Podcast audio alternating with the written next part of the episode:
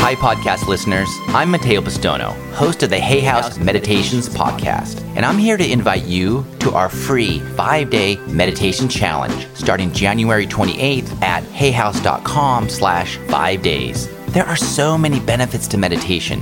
In as little as five days, you can be on your way to sleeping better, feeling calmer, embracing life more, and finding ways to ease your physical pain. During the challenge, each day you'll receive two free meditations one for the morning and one for the evening. These guided meditations will help you unlock a happier and healthier you.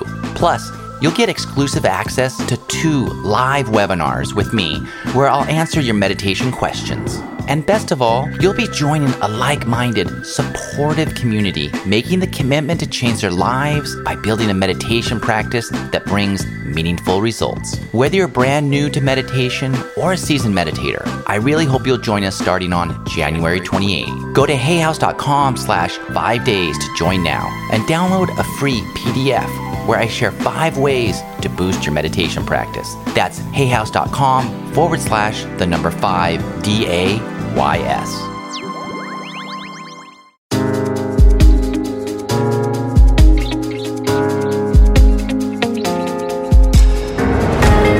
Welcome to the Dr. Wayne Dyer Radio Podcast. Discover the wisdom and remarkable insights of Dr. Dyer, world renowned spiritual teacher and foremost authority on how the power of your mind creates your world. I do, I'm doing this uh, six times this year. I'm going to do it every two months, the Master Cleanse. Wow, well, you're my hero to do that. Because, uh, that's that's pretty uh, amazing feat. Yeah, actually, it, it's a, it really isn't. Um, the first time I ever did it, you know, that's all I can think of. Because when you're on a cleanse, what you realize is how much of your life revolves around around eating and around food and uh, around planning meals and um, you know where you're going to be and are you going to have enough to eat and you know you're eating lunch and what am I going to have for dinner and while you're starting dinner what am I going to have for dessert and uh, am I going to have an extra cup of coffee? I mean it's like your thoughts are just on it all the time. And then you, if you have the TV on all you do all day long is watch people uh, watch people eating. There's there's always showing you know food uh, you know and uh, and people eating it, and the photographers, uh, they must just get paid a lot to do what they do to make that food, you know, because some of it, what they're advertising on there is, I would never even dream of eating, but they sure make it look like it's one, especially when you haven't eaten in three or four days. Um, a greasy cheeseburger looks really, looks really good. Um, and, uh, and, but once, you know, the first time I did it, I mean, I was just thinking, all I thought about for the whole 10 days was just, uh, actually, the first time I did it, I did 18 days. Uh, and I just, I thought about, uh, food all the time, even right up until I finally went off of it. Now, when I go on it, I, I just, uh, I watch, I walk by restaurants and I just feel so superior. I don't need food. I'm surviving Look on at air. all you people. You, you need to eat those French fries and you need to have that food coming to you. And uh, I've told this on on the air before, but it's uh, it was from the Hermann Hesse's book Siddhartha. Uh, the story of uh, Buddha as a young man. Yes. And uh, Siddhartha's best friend's name was Govinda and, uh, and they were and, and, Siddhartha was fasting, and uh, Govinda said to him, "What good is fasting, Siddhartha? What good is fasting?" And uh, and Siddhartha Buddha, as a young man, responded, uh, uh, "I can laugh at hunger." Um, and I remember reading stories about people the, you know, because Maslow was a great teacher of mine, who I, I, wrote a lot about in my new book. Um, I can see clearly now. Um, and Maslow used to talk. He to, he talked about that pyramid. Uh, you know, at the top of the pyramid is self-actualization. At the bottom of the pyramid are all the very basic needs, and then as you move up, the needs for belonging and the needs for love, and so on, until you reach the very top of this pyramid, which is this little section at the top called self-actualization. Um, and that's that's a place where uh, you're living you know, independent of the good opinion of others, and you're and you're living from a place of purpose, and um, and whatever you do and however you live comes from an inner awareness that that's what I'm here for. This is what I'm about, and I'm aligned with my with my soul and with my purpose and with God and, and so on.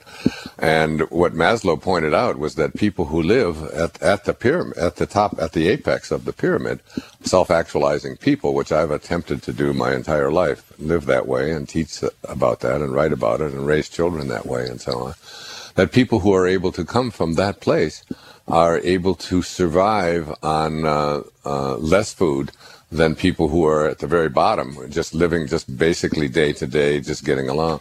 Uh, people who would actually starve to death.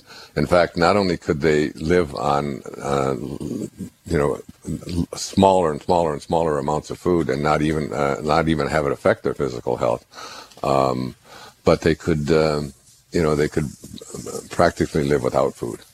Uh, and Well, not have it read and that, uh, not have it impact them. Yeah. Your um, intuition and uh, you know your energy, and you just have a, a real clarity. Have, have you experienced that? Oh, absolutely. That's one of the reasons I go on it. I don't go on it to lose weight uh, because my weight is about what I want it to be. Um, uh, I, I take off a few pounds, but it goes right back on when- when I come back uh, off to uh, cleanse. But what I the reason that I do it is two. One is to is to cleanse my uh, my inner uh, organs, my intest, particularly the intestinal tract and all that, and um, and and just that feeling of just feeling lighter, you know.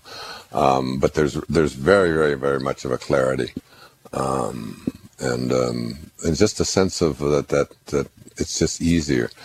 And I mean, some of the great spiritual teachers teach us about fasting and say that. Uh, you know, it, they recommend that you fast uh, at least one day a week or, or two days a week, um, and just drink water on those days, um, because um, it gives the body an opportunity to, um, uh, you know, because when, you're eating all the time, three times a day, uh, uh, 365 days a year, the body is constantly having to go to work at digesting and, and, and eliminating and doing all the things that it has to do uh, with with that food that is what's keeping it alive.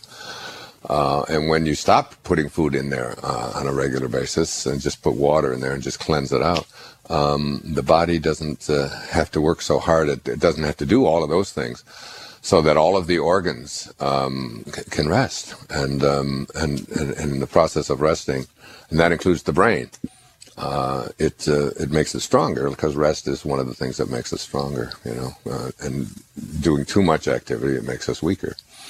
So it's just a way of, of, of resting the body. Yeah, yeah. And great spiritual teachers recommend at least two days, one to two days a week of uh, of fasting.